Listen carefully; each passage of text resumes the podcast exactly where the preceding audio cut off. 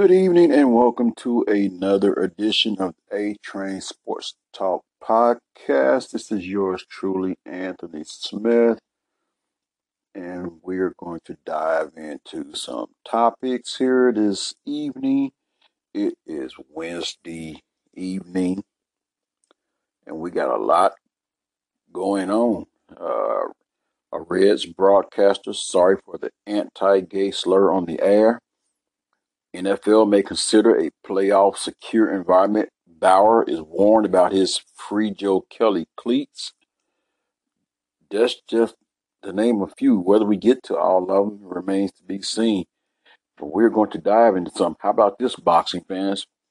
Oscar De La Hoya. Remember that name? Boxing? Yes, Oscar De La Hoya, 47, says he's ending ring retirement. So, coming to a ring near you, look for Oscar De La Hoya. But I want to dive into this story about Bauer warned about his free Joe Kelly cleats. Major League Baseball tells Red starter Trevor Bauer he will be disciplined if he wears special cleats in support of Dodgers pitcher Joe Kelly. Doesn't that sound a little bit kind of familiar. Remember when word broke that Johnny Unitas had passed away? Remember, Johnny Unitas was a Baltimore Colts. Well, the Colts, as we know them, are in Indianapolis. So, Peyton Manning, who was the quarterback for the Indianapolis Colts, wanted to honor the passing of Johnny Unitas. He wanted to wear the black high top cleats and have shoes with his number 19 on there. The NFL told him that was a no no, and the only team that could honor him was the Baltimore Ravens. That if he did it, he would be fined. Pooey on you, NFL. Yes. So now we move on. And to understand the narrative of this story, remember the late July game when uh, Joe Kelly threw it two batters for the Houston Astros, and the trending word to, for the Astros is spelled A S S T R O S. Well, he didn't even hit anybody. The teams cleared the bench. No fists were thrown, no punches were thrown as some called it, it was the social distance brawl. Well, anyway, after he gets off his injury, his injured list, off the injured list, he has to serve what was initially an eight-game suspension, and it's been reduced to five. Well, anyway, the story goes: Cincinnati Red star Trevor Bauer was told by Major League Baseball he could be subject to discipline and removal from a game if he wears custom made cleats that say Free Joe Kelly on one shoe and have a pouty face illustration of the suspended Los Angeles Dodgers pitcher on the other, Bauer told ESPN on Wednesday. Kelly was banned for eight games after the league said he intentionally threw at Houston Astros third baseman Alex Bregman and shortstop Carlos Correa in a late July game. Kelly appealed and the suspension, which will begin when he comes off the injured list, was reduced to five games. By the way, the picture, the shoes look very nice. I wouldn't mind having a pair myself. Bauer, who has been one of the National League's best pitchers this season, tweeted a video of the shoes and said he planned to wear them during his start Wednesday night in the second game of a doubleheader against Kansas City. In a second tweet, Bauer said he planned to give away the cleats to a person who purchased a T-shirt on his website of a goat with Kelly's sad face that said, deal with it. In the tweet, Bauer said all proceeds would go to Kelly's charity of his choice. Major League Baseball contacted the Reds and said the cleats are against the footwear regulations bargained by the league and the Major League Baseball Players Association, sources said. When a team official suggested Bauer intended to wear them, sources said the league said if umpires saw him sporting the shoes, he could be removed from the game. The footwear regulations state that MLB and the Players Club will each have discretionary rights to deny any approved design and that approval will not be unreasonably withheld. Players' cleats, the regulations say, may contain writings, illustrations, and messages. While Bauer said he believes the shoes fall within the regulations, wearing them could lead to punishment according to the regulations. Players would be subject to progressive discipline for wearing designs that were not submitted for approval or for wearing footwear during a game that was denied approval by MLB or the Players Club. Bauer has been outsp- an, outsp- an outspoken critic of the league's marketing and the Astros, who used a sign stealing scheme during their 2017 World Series winning season. While Kelly wasn't a member of the Dodgers team that lost to the Astros that season, Houston did knock out his team, the Boston Red Sox, in the division series. Following the inning in which his fastball buzzed behind Bregman and a breaking ball nearly hit Correa, Kelly walked toward the Dodgers dugout, turned toward Correa, and offered his now famous pouty face. The team's benches cleared, though no fight materialized. On his teammate Ross Stripling's podcast last week, Kelly said Astro players who were not disciplined by MLB for their involvement in the scheme snitched like a little bee and that they cheated. Everyone knows they're cheaters. They know they're cheaters. Kelly added that he was not intentionally throwing at the Astro players. So there you have it. My question is for Rob Manfred, Commissioner of Major League Baseball. Why does it seem that the Astros are being protected as if they are victims? First of all, I don't don't think that he did enough as far as punishing them. And the Astros pretty much got off scot free. Look at all the events that have taken place. Coronavirus creeps up. Then you had the George Floyd killing at the hands of an officer. Then you had the protests. It's kind of like the Astros fiasco was swept away under the rug. And now you have Manfred saying, which is when you see Major League Baseball says he, that's basically Rob Manfred saying, you wear those shoes, you will be disciplined, removed from a game. My question is, why? To me, Rob Manfred, you're very un American. Because last time I checked the Constitution, you have freedom of speech and freedom of expression. So why are you protecting the cheaters? Why are you protecting the Astros? Yeah, that's Astros. Emphasis on the word ass. Stros.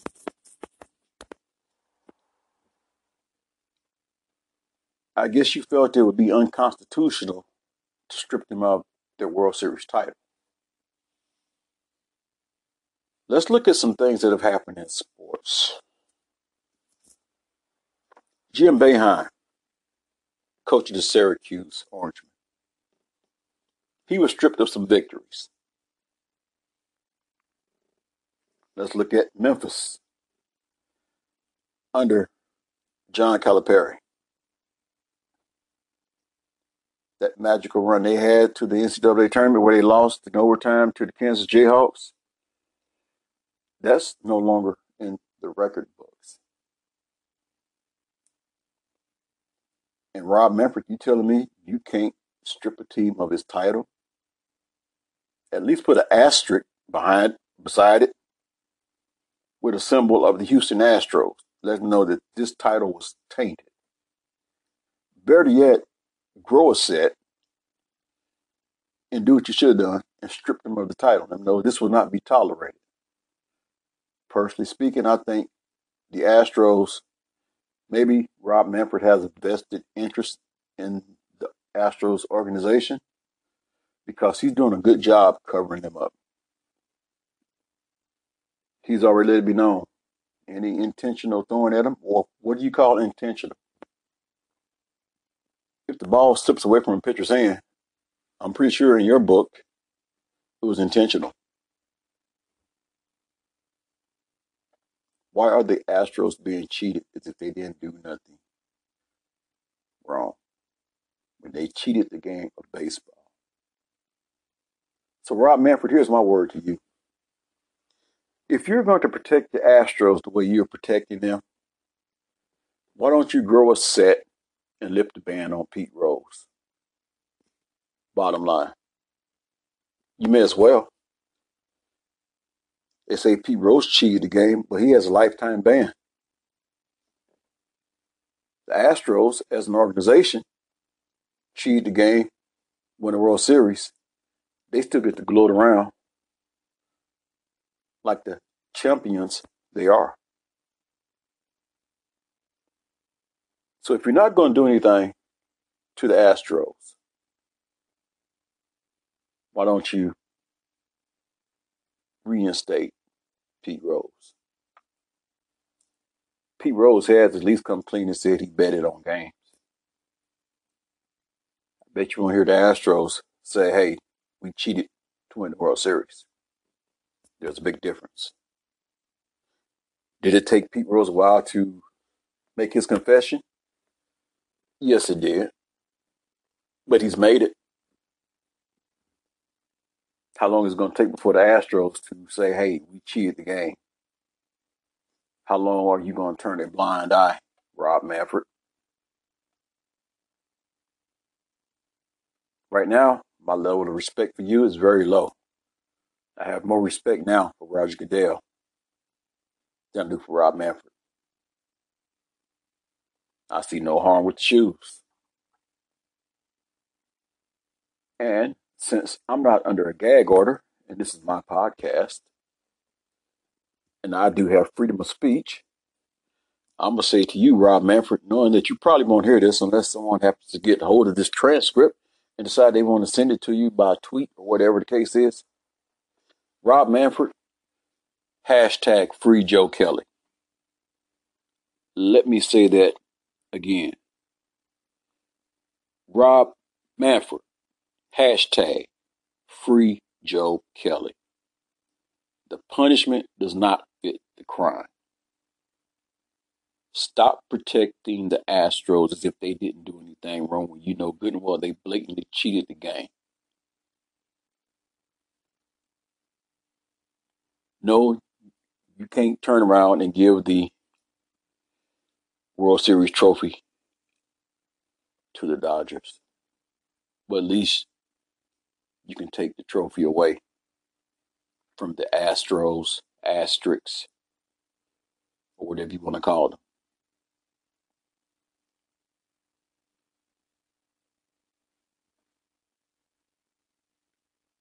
When I come back, I will have some more news for you. One broadcaster is living in regret over some comments that he made. After this word from my sponsor, I will come back and I will tell you about it. Stay tuned. A Train Sports Talk Podcast. This is yours truly, Anthony Smith. More to come after this word from my sponsor.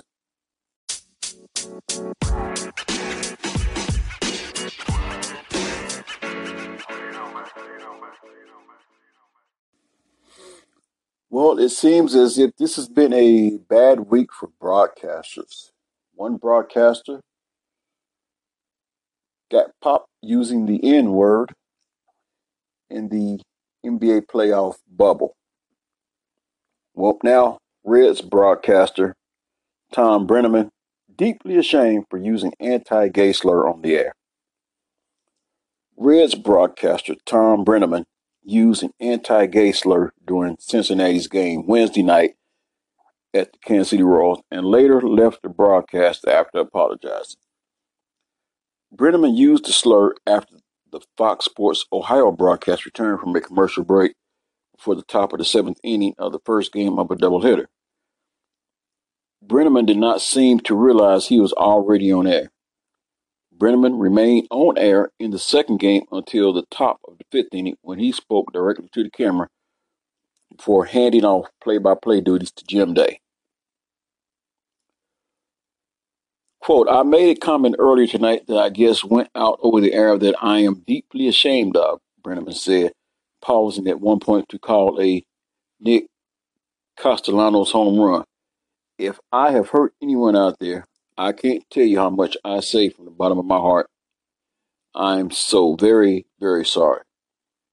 I pride myself and think of myself as a man of faith. I don't know if I'm going to be putting on this headset again. I don't know if it's going to be for the Reds. I don't know if it's going to be for my bosses at Fox. I will apologize to the people who signed my paycheck for the Reds, for Fox Sports Ohio, for the people I work with, for anybody that I've offended here tonight. Major League Baseball was aware of the incident, but did not have an immediate comment. The Reds did not immediately respond to a request for comment. Brennaman and the Reds announcers were working from Great American Ballpark in Cincinnati, even though the doubleheader against the Royals was in Kansas City, Missouri. Remote broadcasts have become the norm in baseball this year because of coronavirus protocols. I can't begin to tell you how deeply sorry I am, Brennaman said. That is not who I am. It never has been. And I'd like to think maybe I could have some people that could back that up. I am very, very sorry and I beg for your forgiveness. The son of Hall of Fame broadcaster Marty Brennaman, Tom, 56, has called Major League games for 33 years and has been with Fox Sports for the past 27, covering primarily baseball and football.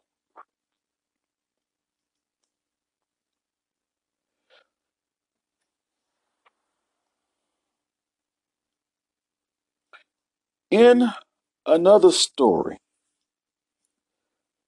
something I alluded to maybe last week, I was thinking about realigning the NFL and playing the NFL in a bubble like situation. well, a few weeks later, bubble like environment a possibility for NFL's postseason, league says.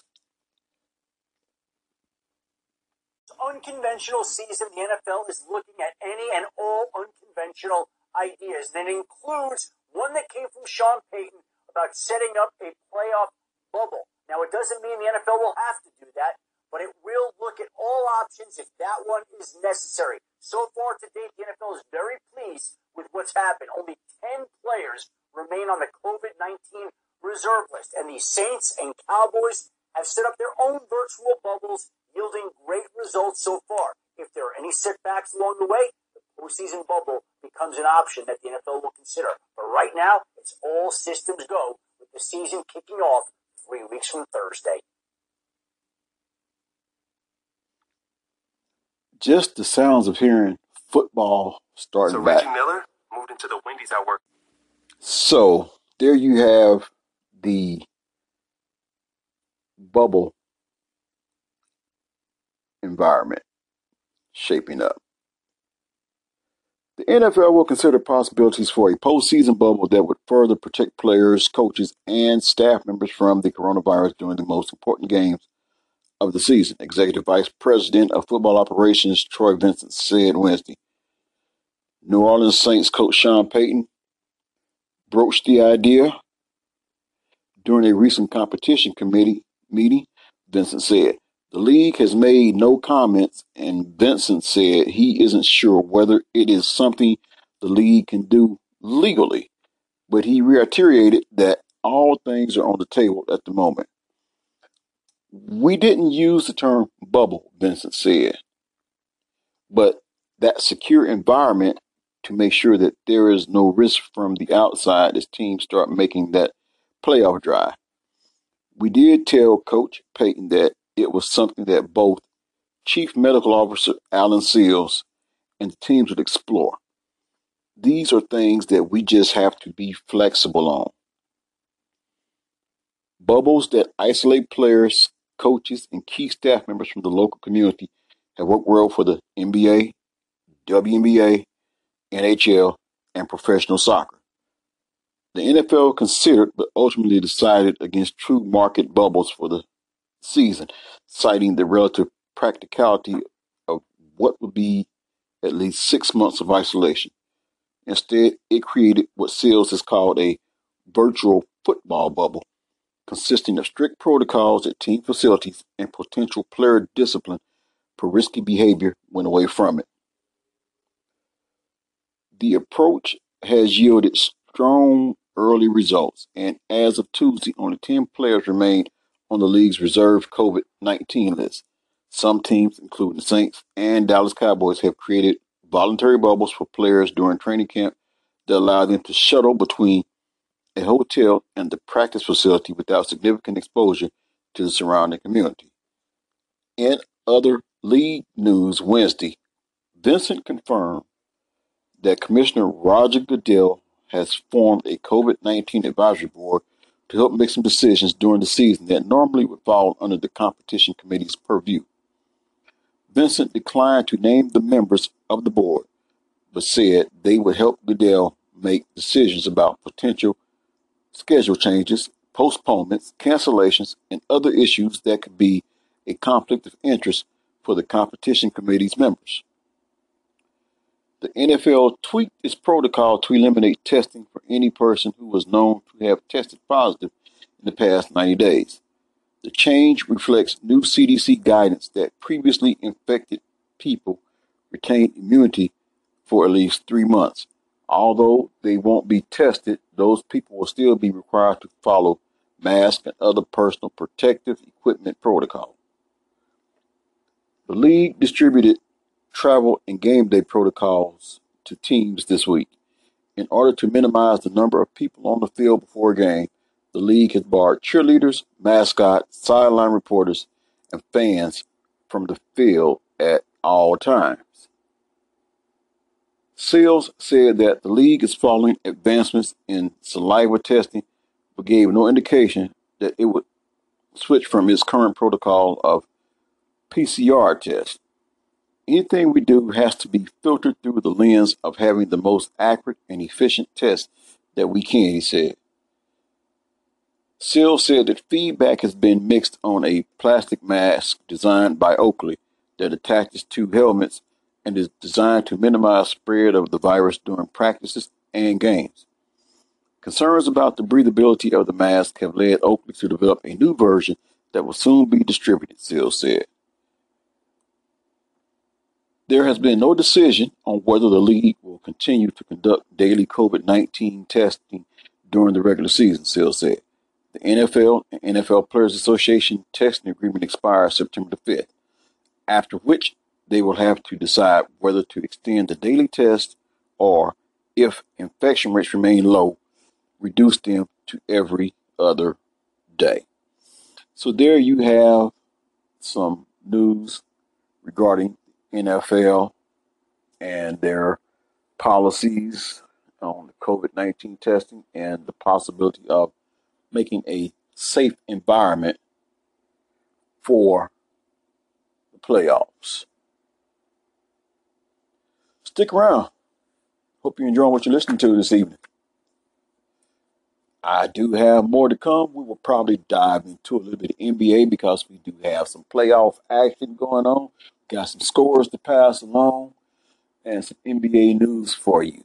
So stick around. And I'll be right back after this word from my sponsor.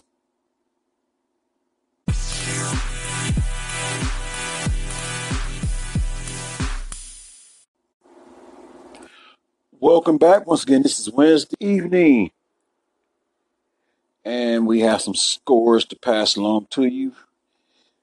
The NBA bubble in Florida with 5.44 to go in the third quarter. The Mavericks are up on the Clippers 75 72. Not looking good for the Clippers. Even though the Clippers lead the series one game to zero, the Clippers just do not look like they're really in sync. But 5.44 to go in the third quarter, so there's still plenty basketball left to go.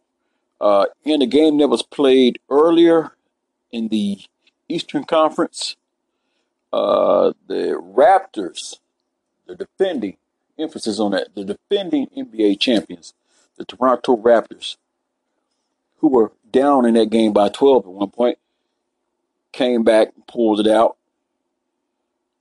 winning that game over the Brooklyn Nets by a final score of 104 to 99.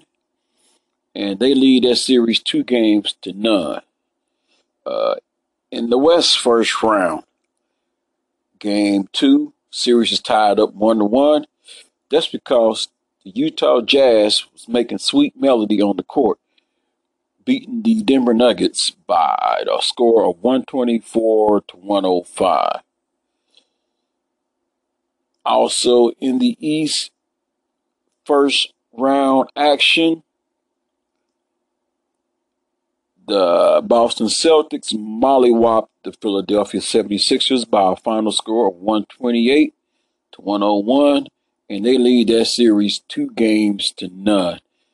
So look like at any moment the Celtics could possibly break out the brooms and sweep Philly out of Florida.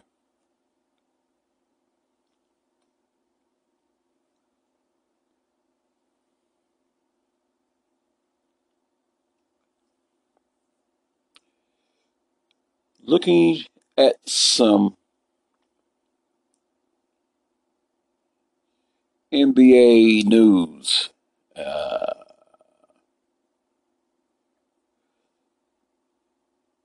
the Clippers, Patrick Beverley, hampered by a lingering left calf strain, is ruled out for game two by the Clippers.